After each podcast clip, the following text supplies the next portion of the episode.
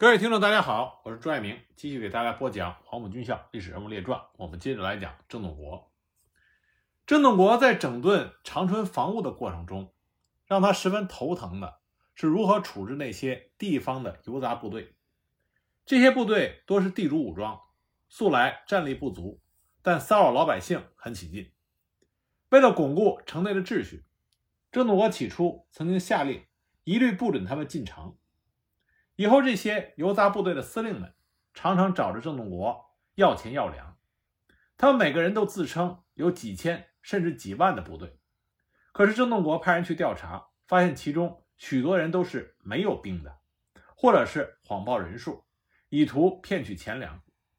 更有甚者，他们彼此之间还为了抢占地盘、争夺部队而内讧，经常发现一个部队有几个司令的情形。搞的是乌烟瘴气，十分的混乱，所以郑洞国就下决心，将其中素质好一些的编成两个骑兵旅，新七军也收编了一个骑兵团，让他参加市区的防务，其他的干脆逐出城外，任其自生自灭。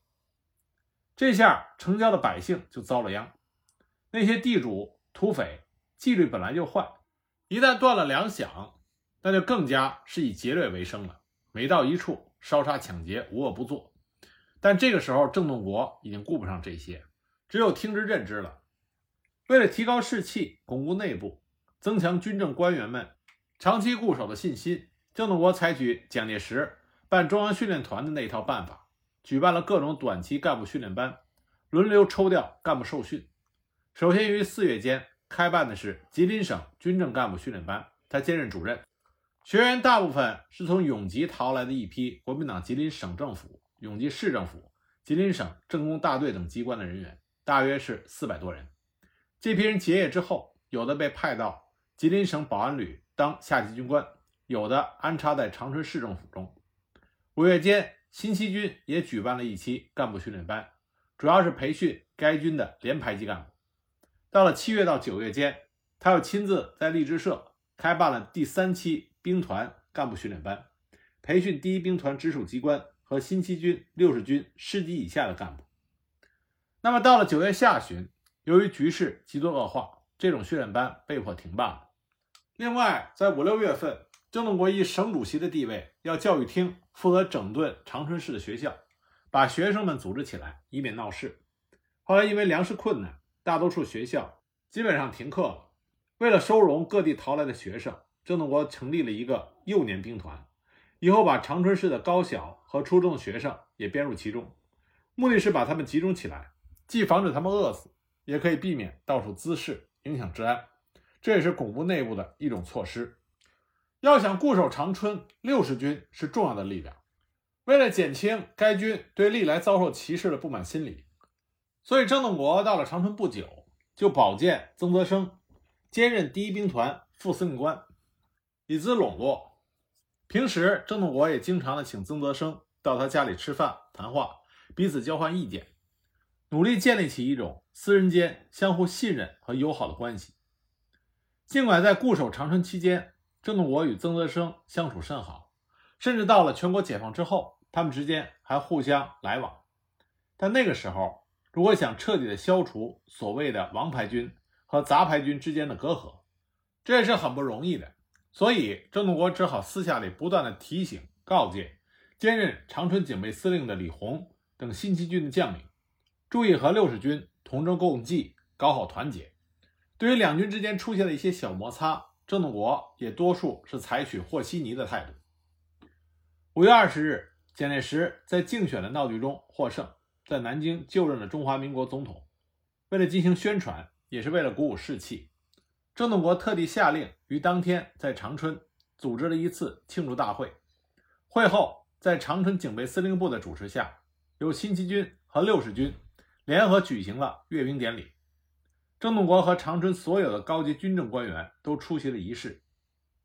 参加阅兵的部队主要是新七军新三十八师和新六十军的幺八二师等部队。当时大家都感到前途渺茫，忧虑重重。这时候，郑洞国根据可靠的情报获悉，进入五月份以来，长春四周的解放军调动频繁，并且有大批的部队正源源开来。估计连同原来的围城部队，兵力在三四个纵队以上。郑洞国判断，解放军极有可能先打长春，然后再掉头南下对付沈阳和锦州。虽然长春城防坚固，但是按照当时的士气和民心，不可能支撑太久。而全美械装备的新三十八师整整齐齐的在检阅台前通过的时候，郑洞国的心中涌上了一股难以名状的伤感情绪。因为新三十八师，我们前面讲过。这是郑洞国非常熟悉，并且引以为豪的一支部队。抗战期间，曾经在印缅战场上纵横驰骋，屡建功勋，成为名扬中外的抗日劲旅。自进入东北参加内战以来，这支以往英勇善战的部队屡遭打击，士气下降。现在又随着郑洞国陷入如此的困境，将来还不知道是什么样的命运。在阅兵式的第二天，郑洞国指挥长春守军。沿着飞机场方向发起了一次大规模的出击行动。这次行动是由郑洞国和曾泽生、李洪等几位将军共同策划的，目的是趁着解放军发动攻城战役之前采取主动，解除解放军对机场的威胁和骚扰，确保机场的安全，并且打算搜购一些粮食。当天清晨，新七军新三十八师主力和暂六十一师一部突然由西门向外出击。沿着飞机场以北向西北方向突击，作为预备队的六十军幺八二师随后迅速的跟进。刚开始的时候，战况比较顺利，解放军经过小规模的抵抗，节节后撤。新三十八师于当天下午就占领了距长春西北约六十里外的小河龙镇。郑洞国听到这个消息很高兴，当即就和兵团副参谋长杨永梅一起驱车前往小河龙镇一带巡视。小河龙是一个很不起眼的小镇，只有几十间低矮破旧的房屋。新三十八师的临时师部就设在镇上。郑洞国在师部简单了解了一些情况，指示新三十八师师长加紧的在附近地区扫荡、搜获粮食，同时派出一部分部队在大房山机场外围构筑工事，将解放军阻挡在火炮射程以外。黄昏前，他和杨永梅等又匆匆赶回城内。二十四日，情况突然发生了逆转。解放军趁着长春守军主力北调，集中大批部队由东西南三面围攻长春，并以两个师以上的兵力猛攻西郊大房身机场。担任机场守备的暂五十六师一个团一战即溃，很快就被消灭干净。解放军控制了整个机场。接着，防守长春西门到机场一线的该师其他部队也遭到解放军的猛袭。损失惨重，只能仓皇地退回城内。这时，长春四郊都有激战，炮声隆隆，城内人心惶惶。各部队的指挥官纷纷地向郑洞国告急。郑洞国这才知道中了解放军的诱敌之计。此刻，城内的精锐进出，如果再迟延，不仅长春城防有危险，就连在长春市外活动的两个半师，也有可能被解放军分割歼灭。郑洞国一看形势不妙，当即决定将新三十八师等出击部队撤回，并且命令史越率领新三十八师及暂六十一师，趁着解放军立足未稳，迅速的夺回机场。当天中午，新三十八师与占领大房山机场的解放军发生了激战。新三十八师首先投入两个团的兵力进攻机场，并以大炮轰击机场外围的各个坚固据点。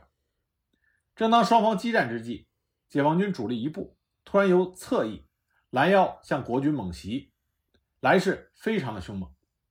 而在新三十八师右翼担任掩护的暂六十一师的部队当即被冲垮，部队溃散。解放军趁势猛打猛冲，一直逼迫到剩在通往机场的公路一旁的新三十八师的师部附近。双方短兵相接，展开了极为剧烈的战斗。此时，解放军人数越来越多，攻势也越来越猛。新三十八师师直属部队抵挡不住，呈动摇之势。一看情况危急，师部的高级军官都劝师长先将炮兵撤下，再率着师部和后边的一个团撤退。新三十八师师长考虑到炮兵一撤，军心更加的动摇，纵然能够率领后备团侥幸逃回，前面攻打机场的两个团必遭歼灭无疑，所以就硬着头皮顶住。他一面命令炮兵及所有的轻重武器一起向解放军猛烈的回击，一方面让后备团跑步向上增援。无奈他的手下都不敢恋战，纷纷的打算后撤。那新三十八师的师长史岳又气又急，就直接命令卫士就地打开铺盖，躺在上面说：“我就睡在这里，看你们哪个要退。”左右一看主官如此，不忍相弃，只好反身全力抵抗。不多时，后卫部队赶到，解放军这才稍稍撤退。史岳这才把攻打机场的两个团撤下来，并且收拢溃散了的暂六十一师的部队，匆匆地退回城里。解放军一看目的已经基本达到，况且长春的城防坚固，一时难下，这才退兵而去。这场出击，国军败得很惨。不仅没有拿到任何粮食，部队也遭到严重的损失。在五十六师有两个团以上的兵力被歼，收集残部仅得两千余人。在六十一师损失了约两个营，只有新三十八师得以基本保全，但飞机场丢失了。从此，长春、沈阳之间唯一的空中交通也彻底断绝，国军只好收缩在城内，再也不敢轻易的大规模出击。解放军在占领了机场之后，似乎也放弃了强攻硬打的打算，转而采取了长期围困的方针，进一步加紧了对长春的包围。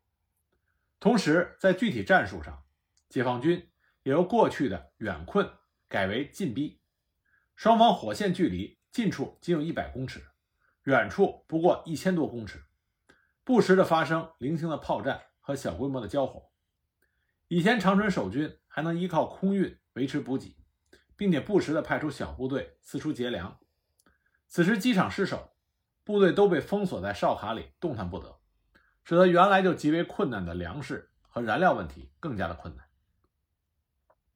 郑洞国奉命防守长春的时候，该市哨卡县内外居民有五十多万，再加上军队、军官眷属、公教人员及警察，接近七十万人。郑洞国当时就预感到，今后如果想长期固守，粮食会成为一个极为关键的问题。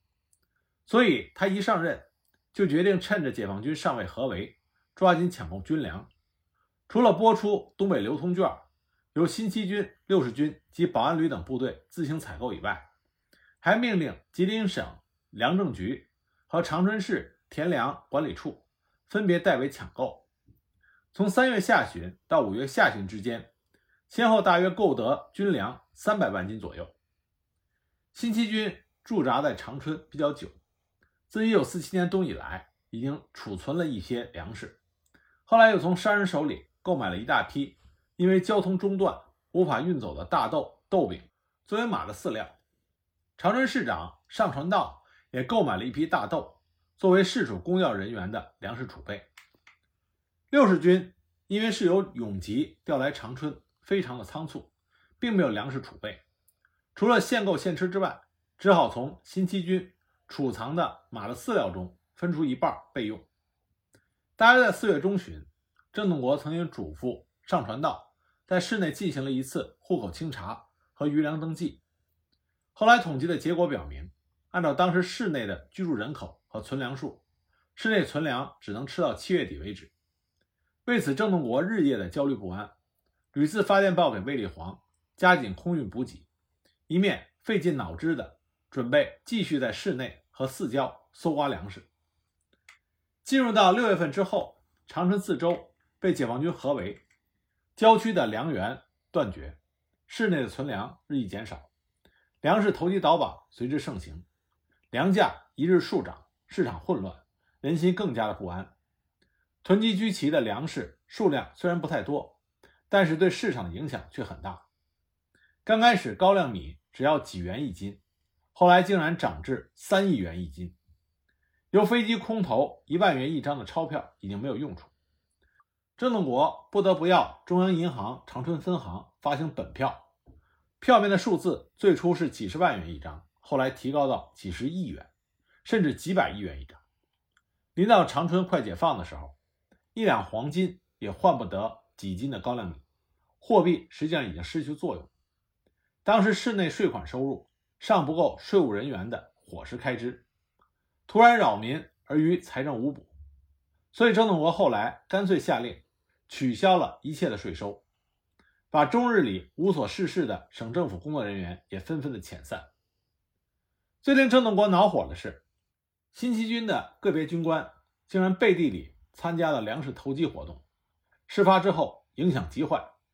为了安定人心，他不顾李鸿、曾泽生的再三求情，下令枪毙了一名营私舞弊、倒卖军粮的军需官，杀一儆百。但对其他人并没有深究，因为他也担心操之过急，有可能激出事变。当然，新七军的日子还好过一些，但六十军的处境就非常困难。自长春被困之后，六十军的官兵先是吃豆饼掺高粱米，后来高粱米吃光了，只好去酒坊挖陈年的酒糟来吃。有的连酒糟也挖不到，只好去抢。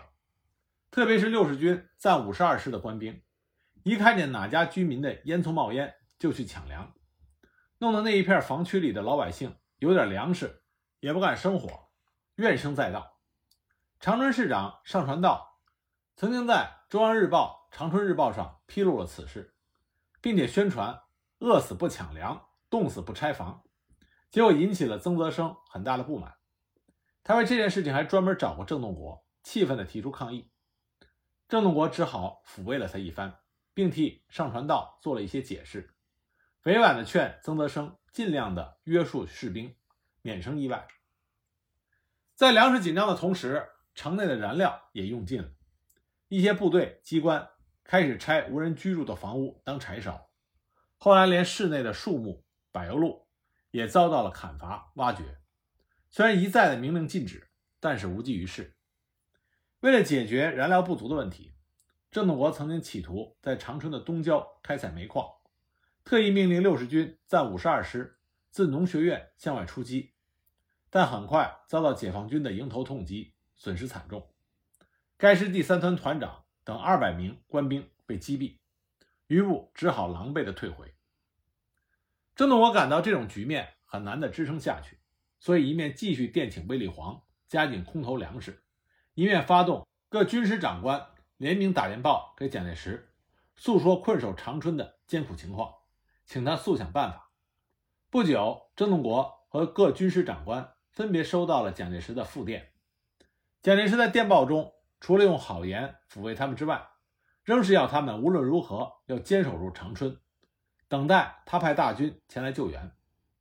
在给郑洞国本人的电报中，蒋介石还特别命令郑洞国将长春城内人民的一切物资粮食完全收归公有，不许私人买卖，然后由政府忌口售粮，按人分配，以期能够度过眼前的难关。郑洞国明白蒋介石的这条命令完全是个杀民养军的办法，但又苦无他计，只好分别找省政府的秘书长和长春市长商议措施。他们见了蒋介石的命令，连连摇头，说千万使不得。如果这样一来，城内必定要大乱了。郑洞国经过反复的考虑，最后复电给蒋介石，表示很难执行这个命令。为了制定出一个粮食管理办法，以后。郑洞国还是指定了省政府秘书长和市长等人，共同拟定了一个战时长春粮食管制暂行办法草案，其中规定，允许人民留自吃的粮食到九月底，剩余粮食一半卖给政府做军粮，一半可以在市场上自由买卖。各保组织粮食管制委员会，由保内缺粮吃的市民派代表参加工作，买卖粮食。均应按照政府议定的价格，不许哄抬粮价。凡违反该法令的，均处以极刑。这条当时被称之为“战时粮管法令”的条令公布之后，有些暗中与军队勾结的商人，自是有后台支持，依然我行我素，抬高粮价抢购。郑洞国知道以后很生气，亲自批准处决了三名被查获的不法商人。以后市场上的情况一度稍稍好一些。但民间存粮毕竟有限，几经折腾也没有搜集到多少粮食。到了八九月份，长春已经到了山穷水尽的边缘。军队因为长期的吃豆饼、酒糟，许多官兵得了浮肿病，虚弱的难以行走。各部队指挥官和地方行政长官几乎是天天来找郑洞国，请求设法解决粮食、燃料的急需。郑洞国为此焦急得食不甘味，席不安枕。他曾经设想要利用市内宽阔的马路，开辟出一个简易的机场，以进行空运。但是工程刚一开始，就招来解放军的强烈炮火，只好作罢。无奈，他只好再三的哀请蒋介石和卫立煌增加空投。奇怪的是，他电报催得越急，飞机来的越少。开始每天还有十一二架飞机来空投，后来减到每天三四架，而且一逢阴雨天就停飞。这点粮食对于十万大军来说，杯水车薪，无济于事。尤其让人恼火的是，空军与新七军曾有过摩擦，所以飞行员执行任务的时候就采取不负责任的态度，飞机飞得既高，也不按规定办法投掷。结果常把许多粮食误投到解放军的阵地上。郑洞国曾经规定，每次空投的粮食由兵团司令部负责收集、统筹安排、分配给各个部队。但由于空投不准确，一些米包落到了指定地点之外，立即引来成批饥饿的军民蜂拥抢夺，甚至彼此展开械斗。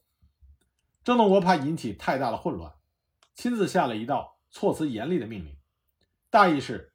今后凡有不顾法纪，仍敢擅自抢藏空投物资者，一经查获，即予就地枪决。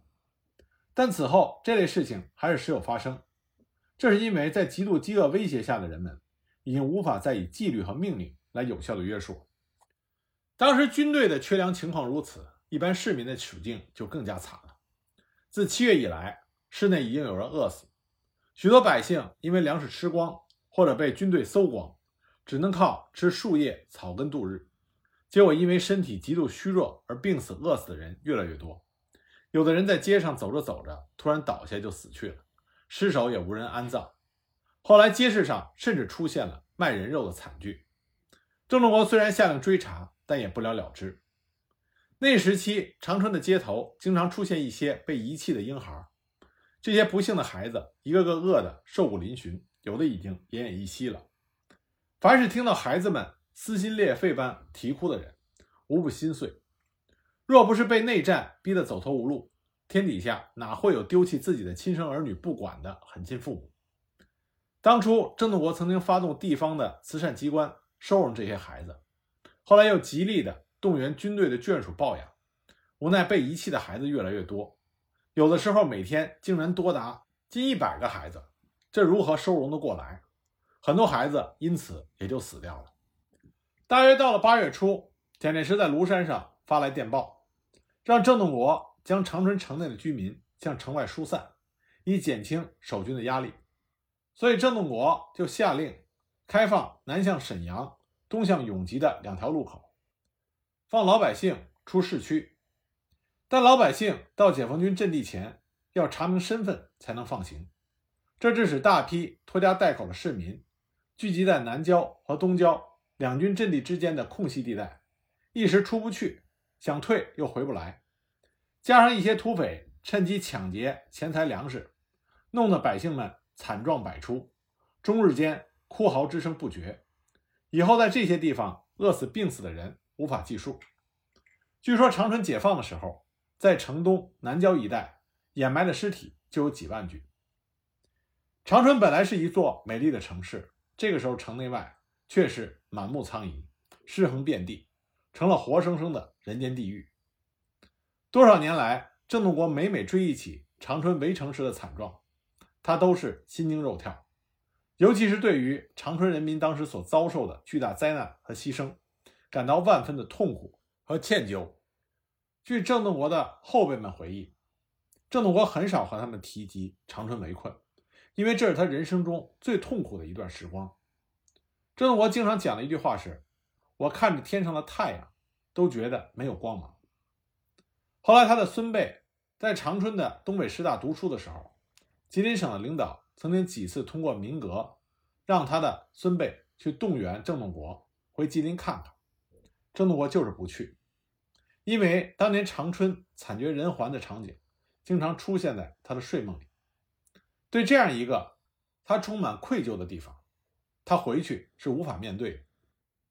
郑洞国最后悔的是，尽管那个时候他已经清楚地意识到长春守军灭亡的命运已经不远了，他内心里也非常后悔当初到东北来打这场内战，但是愚忠愚孝的封建意识仍然在左右着他的思想。他错误地认为，无论国民党多么的腐败，也无论局势多么的险恶，他毕竟跟着蒋介石干了几十年。只有尽自己的力量挣扎到底，这才能够保全军人的气节，这才能对蒋介石问心无愧。所以他的心情虽然极度的痛苦和绝望，但是仍然强作镇静，拼命支撑，丝毫没有改变坚守到底的决心。也正因为他这种顽固的态度，使得长春人民所蒙受的灾难又延续了一个时期。后来郑洞国对此痛悔不已。一九四八年九月中旬。东北解放军经过精心的策划和充分的准备，发起了声势浩大的辽沈战役。自九月十二日起，解放军各路大军云集北宁路，连续猛袭北宁路锦州至唐山段各点上的国军部队，义县至锦州的陆路交通也被切断。这就揭开了这场决定国共两党在东北胜负命运的重大决战的序幕。大家在九月底前后。解放军相继攻克了昌黎、北戴河、绥中、兴城、易县等城，然后就合围了锦州。解放军的这一步走得非常的厉害，因为锦州是东北国军的战略门户，是东北与关内联系的陆路要冲、咽喉要地。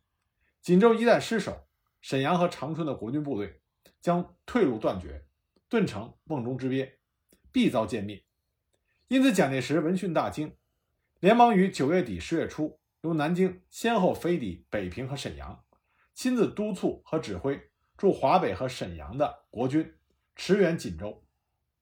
本来在九月初，东北剿总曾经有由沈阳派出几个军的兵力北上四平街接应长春守军突围的建议，这使得郑洞国在绝望之中看到了一丝希望。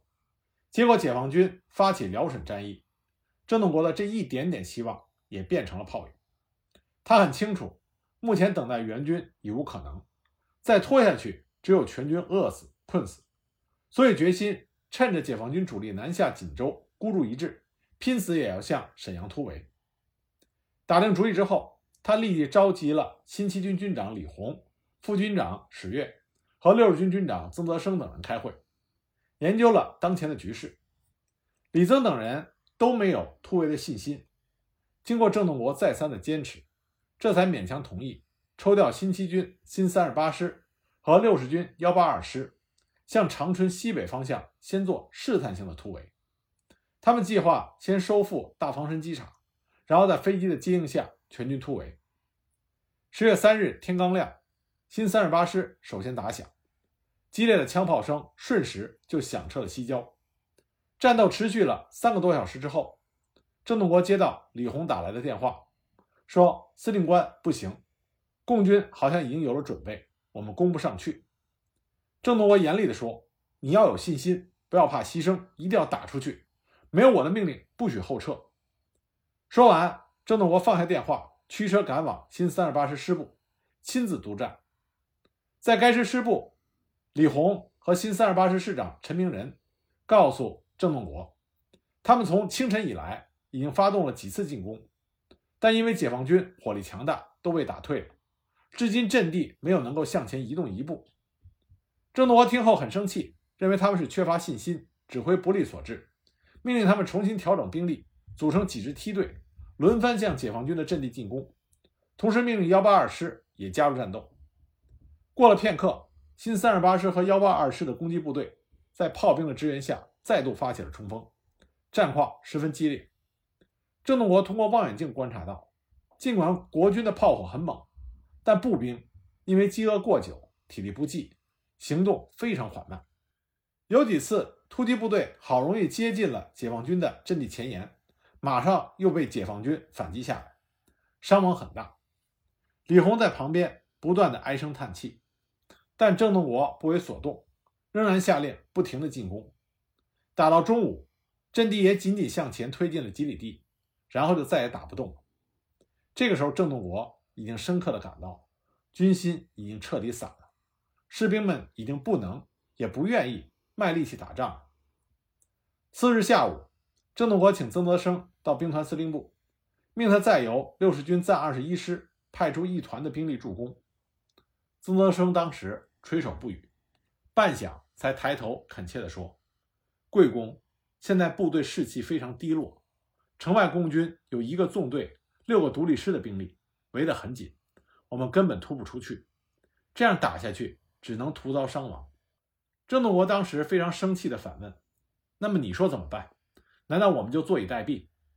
曾德生无可奈何地叹了一口气，沮丧地说：“贵公一意要打就打吧，反正我们六十军是没有办法。”看见曾德生无精打采的样子，郑洞国虽然恼火，但还是用“谋事在人，成事在天”的话劝慰了曾德生一番。曾德生返回到六十军军部之后不久，勉强增派了一团兵力，但也是摆摆样子。解放以后，曾德生曾经跟郑洞国说过，在他们两个人进行这次谈话的时候，实际上曾德生已经有意要举行起义，他想试探一下郑洞国的口气，争取一起行动。但看见郑洞国态度顽固，所以只好收住不说。不过当时郑洞国正是心中焦虑，所以没有察觉到曾德生的意图。之后他们在西郊又打了三天，毫无结果，任凭郑洞国。和各级官长如何的亲自督战，士兵们已经不肯卖命了。有时候甚至只要解放军的回击炮火一打响，出击部队就自动的退回原阵地。